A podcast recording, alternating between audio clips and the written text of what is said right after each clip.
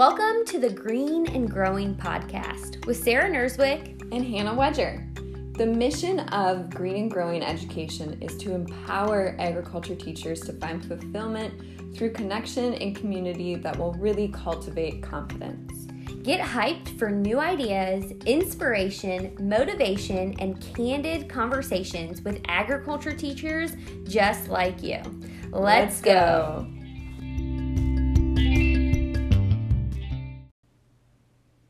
Hey, hey, friends, coming at you live from the Wedger living room. And I want to chat with you today about social and emotional learning. Now, I am sure a lot of you have heard SEL before and that it's so important. We need to specifically teach it. And Sarah and I were chatting about this a little bit. And SEL has been something that in our schools has been pushed out through advisories or homerooms that we need to be um, we need to be more aware of SEL. We need to do a training on it, um, but also something that we very much recognize not everybody feels confident in talking to students about or sure how to approach um, approach social emotional learning. And so I am going to do a couple of different um, podcast episodes on social emotional learning to help y'all feel more comfortable in that space and really just to be able to understand, if anything, where your students are at um, when they enter your classroom. So, let's dig right in and talk a little bit about why emotions matter. So, emotions matter because when we think about our classrooms, not only do, does it impact how students show up each and every day, but it is impacting their attention. It's impacting their ability to remember things, so their memory. And it also impacts obviously they're learning. So if you are distracted, you're having a hard time taking in information and retaining it, obviously that's going to impact what you learn and how much you retain and if you're able to understand a concept or not. So, what we know about emotions is that high levels of stress put our bodies into survival mode. And we think about this year, right? And it is stressful. It is a year that is um, unlike any other, right? And so we have the pandemic, we have um, learning schedules or just uh, schedules in general that are not what we're used to. We're in in school, out of school. We have social unrest, and so we we assume that students are experiencing some level of stress, right? Um, the reason why it's important to identify that high levels of stress equal survival mode um, is because unmanaged stress can appear in different ways. So when we think about our students and them showing up to the classroom, you might have a student that appears maybe just distracted or not interested. You might have a student that seems just really overwhelmed, or maybe a student that's like overly frustrated about something that you think maybe isn't that big of a deal. And that all can be that unmanaged stress where they're like, I can't take this anymore. This is too much. And I'm not quite sure how to process it. So, just being aware of that obviously is going to be important for us as teachers. And I'm going to talk a little bit more of that, about that in a second. The other thing that we want to know, or we should know about emotions, is that emotions like inspiration and curiosity help us to thrive and survive. So, very interesting that when we're experiencing these emotions of like, oh, that's interesting, or oh, that's something new, I didn't know that before, or oh, I feel really inspired by that video, or I feel inspired by whatever, XYZ. That helps us to thrive and to move out of that survival mode and into that mode of, okay, I can do this. Um, so a very interesting thing and and you know that at green and growing sarah loves inquiry based learning and so i immediately think of that. Like how can i introduce kind of that curiosity that inquiry based learning piece into my teaching so that i can help kind of move students into out of that survival mode and into that mode of being able to thrive in their environment switching gears a little bit, when we think about emotions, um, emotions can also impact decision making. So, thinking about how we feel and how that influences our decisions and choices. So, if you're in a good mood, you woke up and you're feeling happy, that 100% impacts how you go about your day, the choices that you make in your day. Versus if you are feeling crummy, you're feeling sick, maybe you're feeling upset about something, you're probably going to make decisions and choices that are different. So, decision uh, emotions are impacting decision making with the full range of emotions. It's just not negative emotions, but also positive emotions. Um, and so, one way that we can kind of tap into this a little bit more, we can kind of hack the system, is just checking in with our feelings. Just pausing for a minute, taking a deep breath.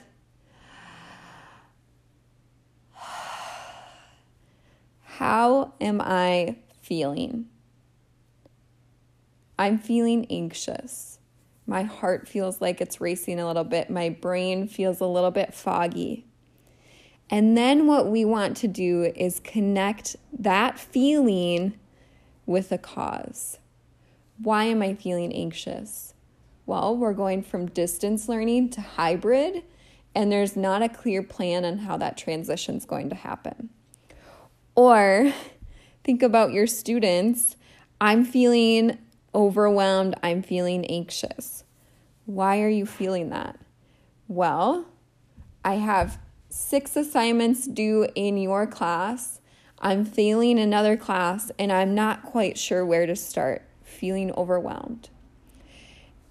What you can do when you're connecting those two is it helps us make more informed decisions. It helps us make decisions that are not necessarily emotional driven or emotion driven, but it helps us make decisions that are more realistic, maybe line up with what our actual outcome wants to be or what we want the outcome to be, um, helping us make decisions that are relevant. Uh, and so checking in, pausing, checking in with our feelings and and connecting that to a cause so we can determine what is the right path, what is a good decision I can make here. And I think that social emotional piece of where we're in charge of teaching this to students is to model and to help them work through how to do this. So if we notice a student's overwhelmed, if we notice a student is feeling frustrated, say, "Hey, let's let's pause for a minute. Let's think this through." Okay. You have a huge test in two other classes and my assignment is not due until Friday how about I give you until Monday for you to work through my assignment? You can focus on those two assignments and let's go from there. And just helping students kind of figure out what is what are the best decisions to make, walking them through that, asking them questions so that they can kind of pause and, and, and think through, okay, these are my feelings. This is what's causing them. How can I tackle this? How can I approach that? So why do emotions matter? Like why is there a push for social emotional learning? Um, and why are we having to do trainings and, and teach students how to do or how to identify and work through social emotional um, learning? And really it comes down to relationships. So our um, our emotions are going to cause us to observe others. So essentially we may display emotions outwardly, we might have them inwardly. Um, and we might be showing emotions that we are not even thinking that we're showing stress can can be visible to other people when we maybe are not even identifying that we're stressed out that's just one example of an emotion that maybe is identifiable on the outside when you are not necessarily recognizing it and as humans, what we are constantly doing is observing others in our environment, right? So we're constantly observing others and what are they doing? What emotions, what body language can we see, and what information can we gather from that? And with that information, it is providing us with a single signal of either approaching or avoiding. So, yep, that person looks approachable or that is not someone um, that I am going to approach right now. That's avoidance. And in teaching, we transition that into observing our students. How many of you, think in your head, have noticed that student with their hood up, your AirPods in maybe, and you know, you, you can just tell that they're experiencing negative emotions, they're standoffish, and you are thinking in your head, you know what? Just gonna let him be today. I'm just gonna not gonna engage. I'm just gonna kind of roll right past that student. So, what is important to address here is that we, as humans, just naturally see this as a signal to avoid, right? And we really need to check and address and use our professional judgment to be able to identify is this a student that we should approach? And oftentimes, when students are um, are showing signs of negative emotion, it's a signal that they might have needs that are not being met. They might not feel safe. They may be feeling overwhelmed. Those stress emotions may be flooding in and remember, when we have high levels of stress, that's putting us into survival mode. In survival mode, we are focused in on protecting ourselves, right? So, as a teacher, thinking about how do I approach a student with negative emotions to be able to try and help them fulfill one of their needs that are not being met. I want you to think about a coworker. Any coworker, get him in your mind. One person. And I just want you to think about a couple of emotions that come to mind when you think about them. Just a couple of words that come to mind, emotion based, when you think about them. And then I want you to think about does that feeling influence how you interact with them?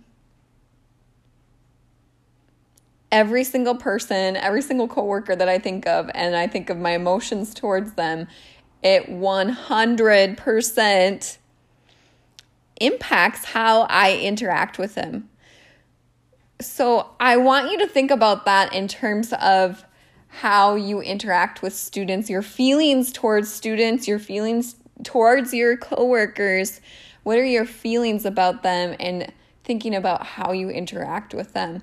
And that kind of goes back to, you know, checking in with your feelings, right? And figuring out what is the cause of that and, and interrupting that process. How can I make a better decision? How can I make, uh, instead of having the subconscious, connection? How can I be intentional about my communication, knowing what emotions I currently have? So, we talk about emotions as well because they impact our physical and our mental health. So, if you think about stress on a continuum, there's everything from far left, I want you to just picture a line of no stress. We have stress in the middle, and then when we have acute chronic and toxic stress, it becomes distress on the very far right side of our continuum. So, no stress, stress, and then distress. And our mindset around stress can really influence our physical and our mental health. So, I want you to think about the culture and the climate of your school. Think about just how that feels in general. They found that that is one thing, one input that influences the levels of stress in a school is just the general culture and climate that you feel. So, what emotions, what energy the teachers are putting into that climate, the administration, and the student body, and what that feels like, the parents, the families, the community members that are coming into the building.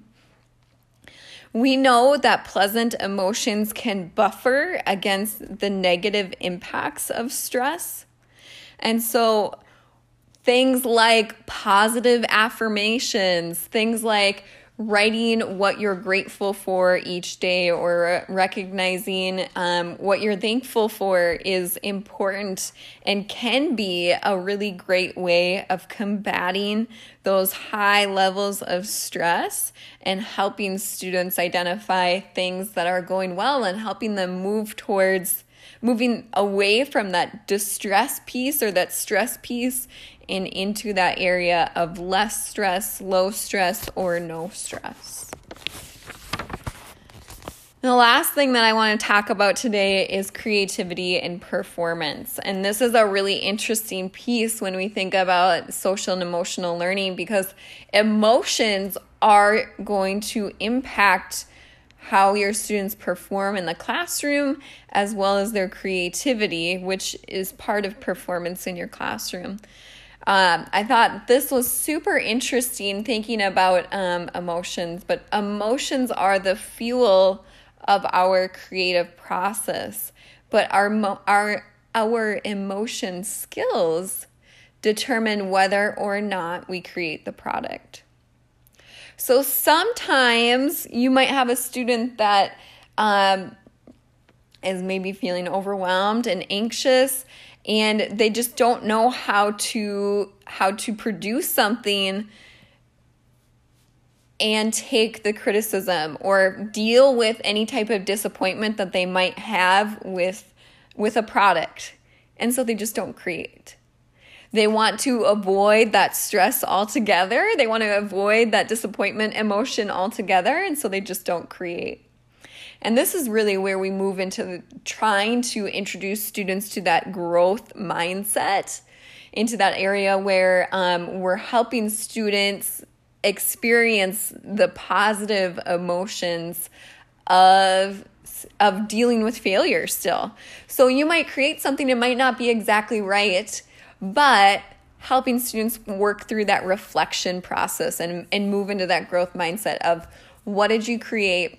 What what did it serve? What did you learn from it? How can you do better next time? And even providing students with the opportunity to redo or recreate or or, or produce something new is really important for their um, their emotions and that that creativity and per, performance piece. Um, so we know that students they can use their emotions to really have this creative process. And and sometimes even those negative emotions can really provide creativity with for students. But thinking about emotion skills and how we process emotions, how we interact with our emotions, um, it is really important in helping students work through that whole creative and performance process. So, that is what I have for you today. More to come and more to teach you in the future. If you have any questions, feel free to reach out to myself or Sarah on Instagram at Sarah Nerswick or at Hannah Wedger. Thanks so much for joining me today. Bye bye, everybody.